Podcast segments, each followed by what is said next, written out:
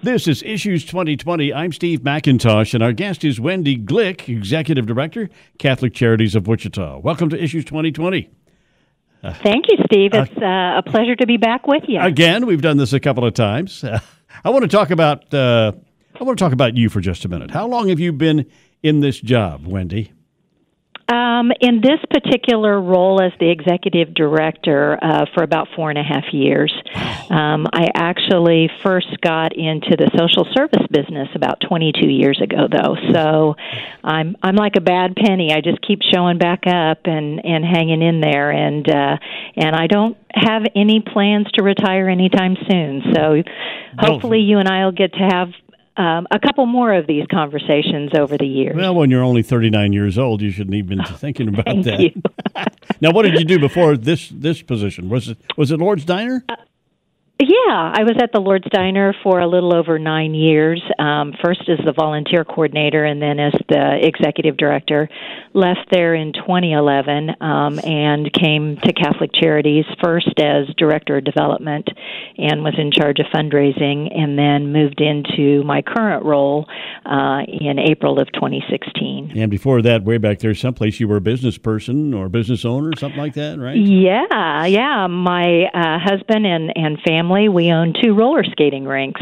So here in the Wichita area. So we sold those back in 1995, and um, I did the stay-at-home mom thing for a couple of years, and then in 1998 got got into the uh, the arena of social service and have loved every minute of it. Um, really came to um, social service work um, to just feel better about myself and be able to give back to our community and to the world. And um, like many who are involved in this field or who volunteer, um, you receive much more than what you give. And and so it's just it's a wonderful career. And I would encourage young people that are um, embarking on trying to figure out what they want to be when they grow up to consider working in the field of social service because um, sometimes the pay is not so great, but um, but the rewards are grand. I'd like to pry just a little deeper because I don't. Where are you from originally?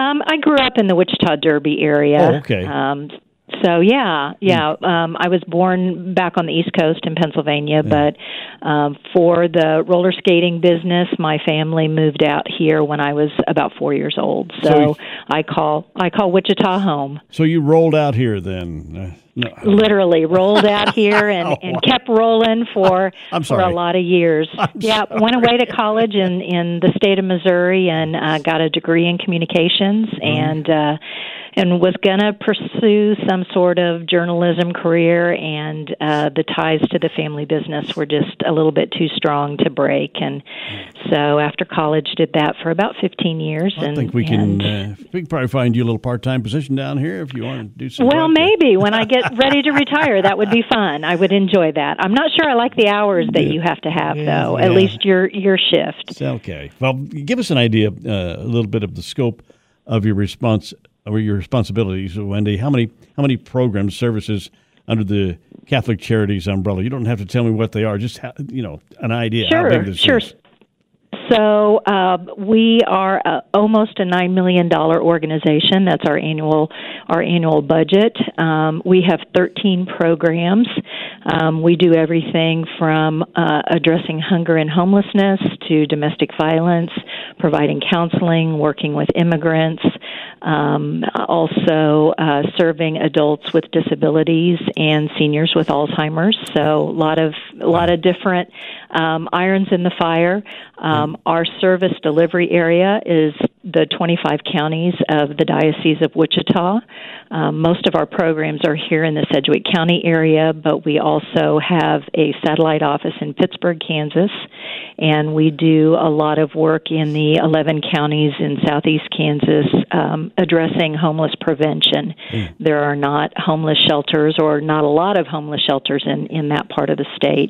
And so we've secured quite a few federal dollars in order to um, be the safety net for people before they become homeless um, in helping them with rent and utilities. So um, a, a, a wide variety of services. Um, we are a separately incorporated 501c3 from the Diocese of Wichita. Um, I do uh, have regular meetings with the bishop and the vicar general, but I ultimately report to a board of directors, and um, the gifts that people give to Catholic Charities of Wichita stay within the Catholic Charities family to provide the social service services to the variety of programs that we have. So um, we we don't have money that goes to the church. It stays within um, again our our scope of work within those 25 counties. And we're gonna we're gonna dig into a couple of those programs here in a minute. Uh, but how how many employees do you actually have, Wendy? Um, we have about 130 part time or full time, and uh, an additional 20 part time or PRNs. Um, and um, again, it, it, we go from one program that has one employee to another program that has about 35 uh, employees. So we are an equal opportunity employer. Um, about 80% of those who work for us are not Catholic.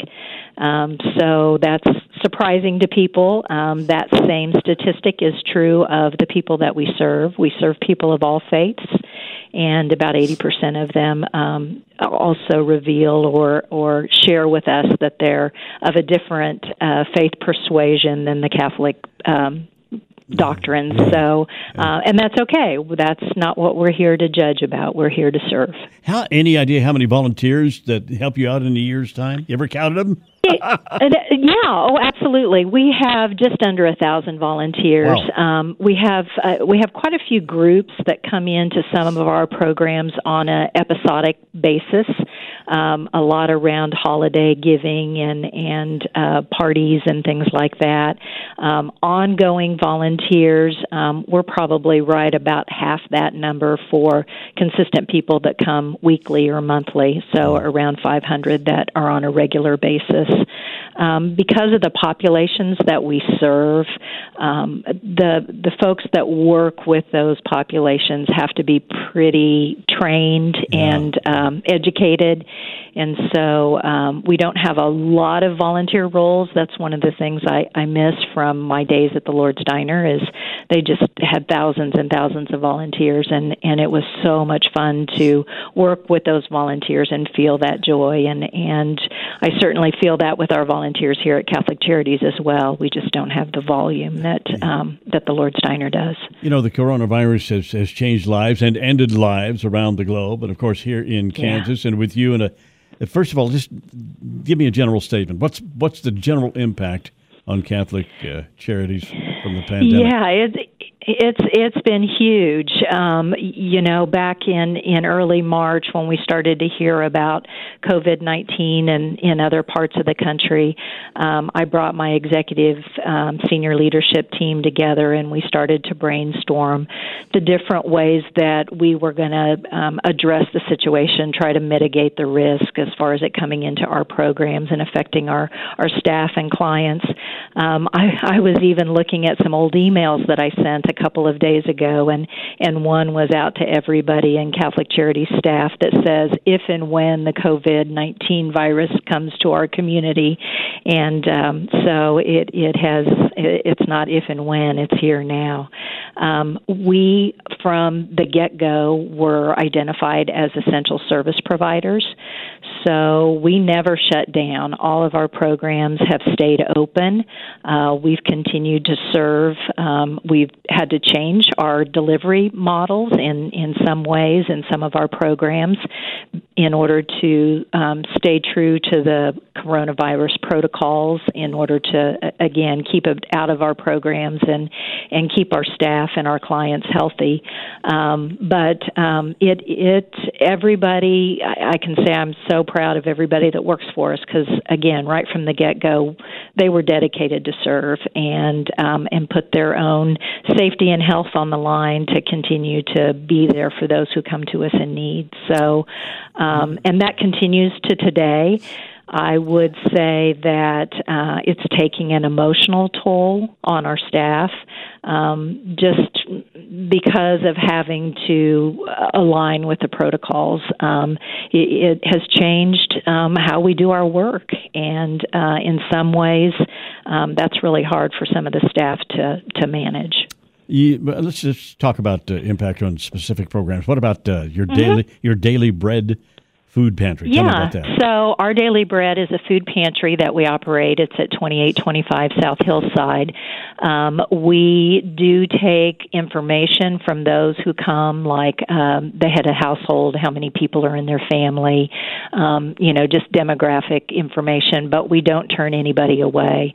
Um, we limit folks to come just one time a month, and we used to operate in what we call the client choice model which is the most respectful of models where the clients could actually come in and shop from our kind of mini grocery store and select the food items that their families um, really enjoyed eating or to take into account food allergies and different things like that.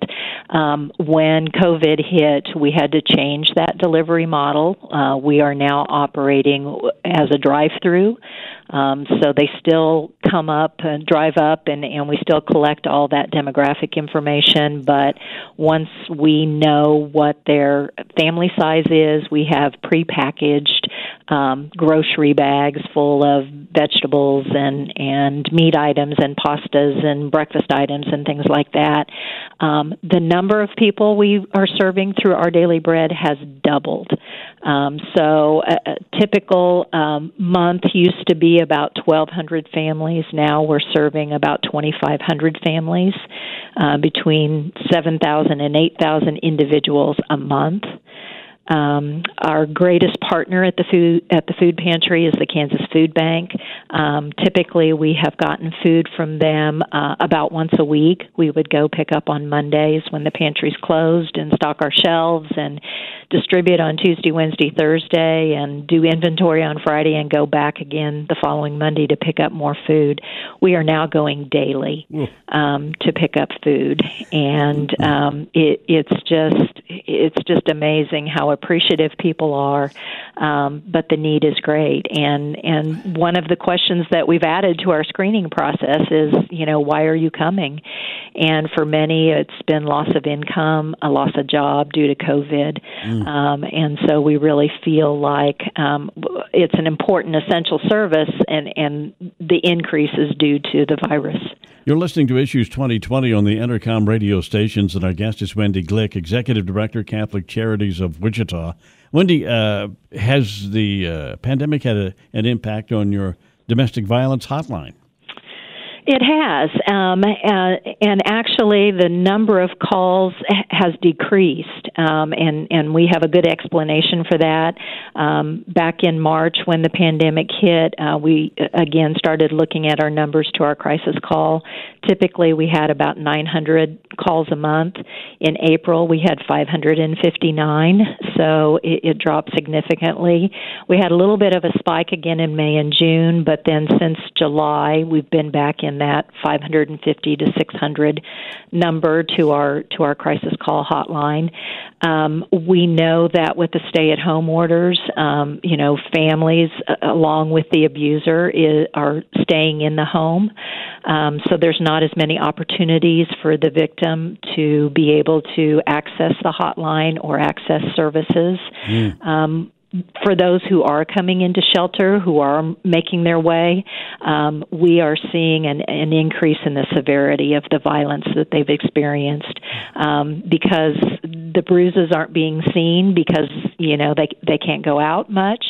Um, more of the abusers are are inflicting um, their pain, I, I guess, in more visible areas of, of the body, and yeah. and we're just seeing more and more severity, more and more psychological trauma.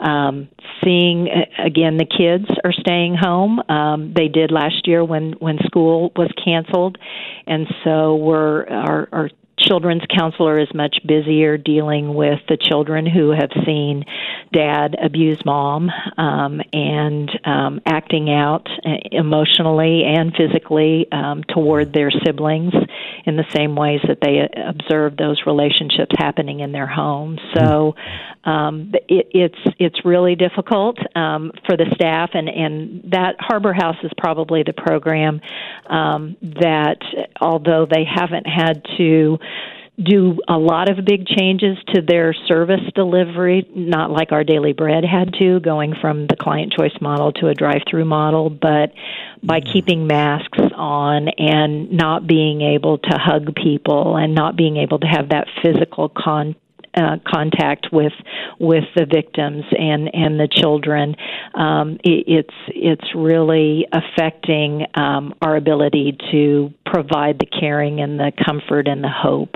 And so, what we're actually seeing is folks that come into shelter are having to stay longer um, because they're just they're just not getting that that emotional support because we have to social distance, and right. a lot of times um, the emotional growth comes from you know learning what appropriate touch is and and being able to be comforted in a physical way. And you know, in that regard, a huge fundraiser you do every year, cruise night, and yeah. you had to cancel that this this year. Yeah, we did. Uh, we typically host about 600 people on a, a Sunday evening.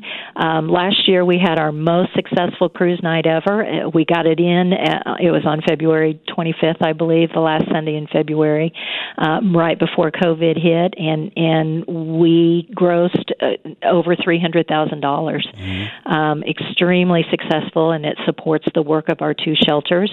And uh, we made the difficult decision about two weeks ago that we're docking cruise night for 2021. docking? Uh, we yeah, just like all the cruise lines, there you know, uh, around the around the world are are not cruising. Neither will cruise nights. So um, we're sad about that. Uh, it, it's a fun night. Uh, not only does it raise a lot of money, but it also builds a lot of awareness among the attendees for the the need of both Harbor House and St. Anthony Family Shelter in our community, and what um, victims of domestic violence and homeless families experience on their journey to um, make their situation better.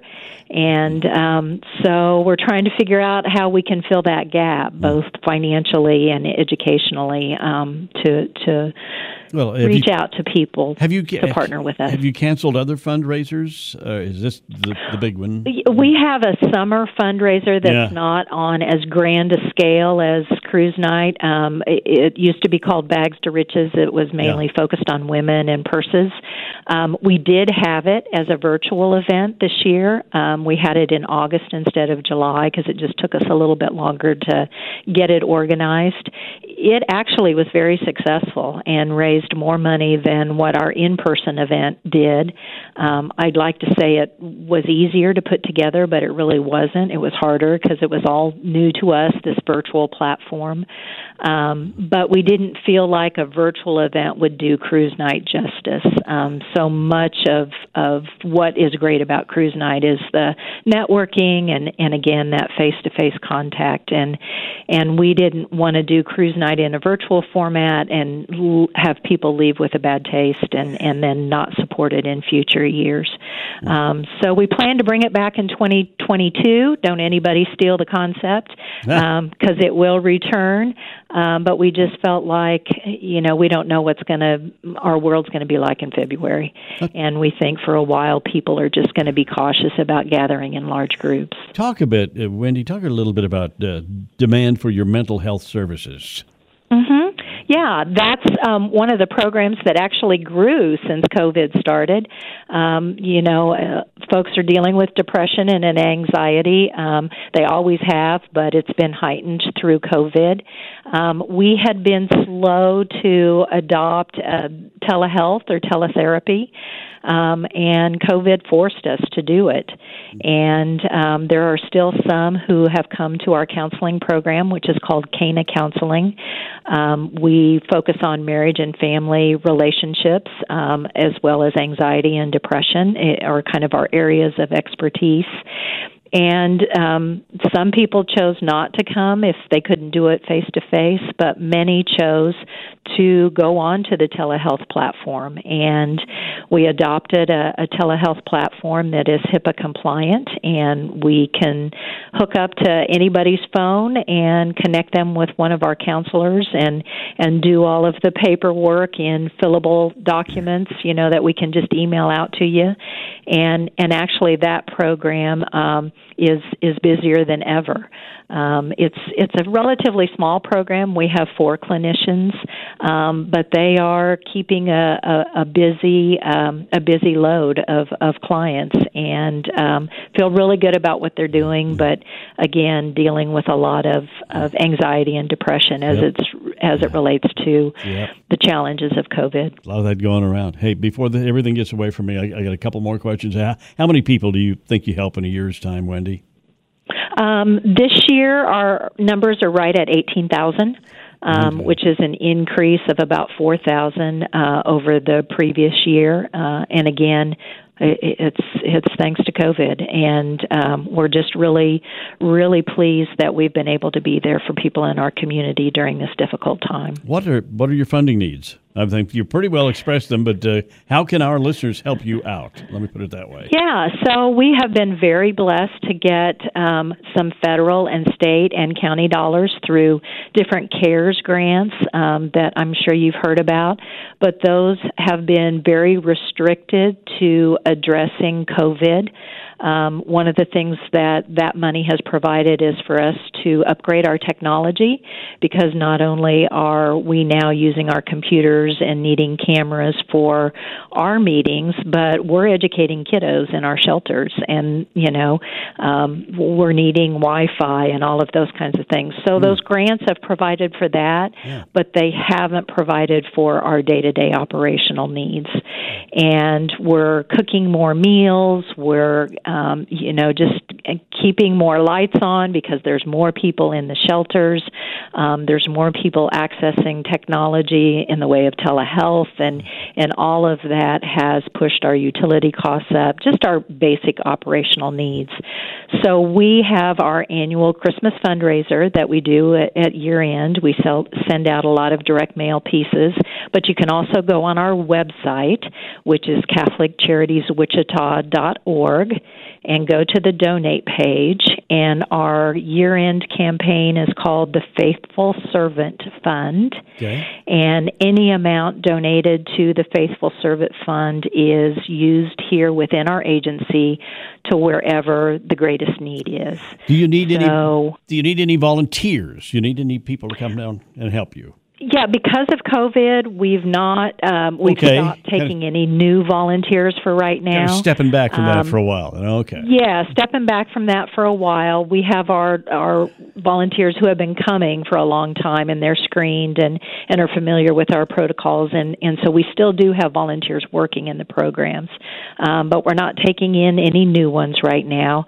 We're going to need Christmas gifts because kiddo gifts, toys, um, because we do have the kids in shelter, and we want them to have a happy Christmas. And uh, again, on that website, we have a full wish list on um, on there if ways to donate, and it's called Santa's Workshop. And there's uh, a listing of toys and other items um, that we would love to have people shop for us. Um, we get a lot of Amazon packages. We know people are shopping for us already because they're having it just shipped right directly to us so that they can do the contactless kind of donating, and our UPS guy uh, comes on a daily basis, and all we're right. always happy to see him. Oh, yes, I'm going to have to interrupt you because uh, uh, that's all we have time for. But I think we've covered okay. covered most of the bases, and and you know the thing is, keep your spirits up down there. It's gonna it's tough. It's and I know how it is for the kind of work you're doing, but we appreciate what you're doing.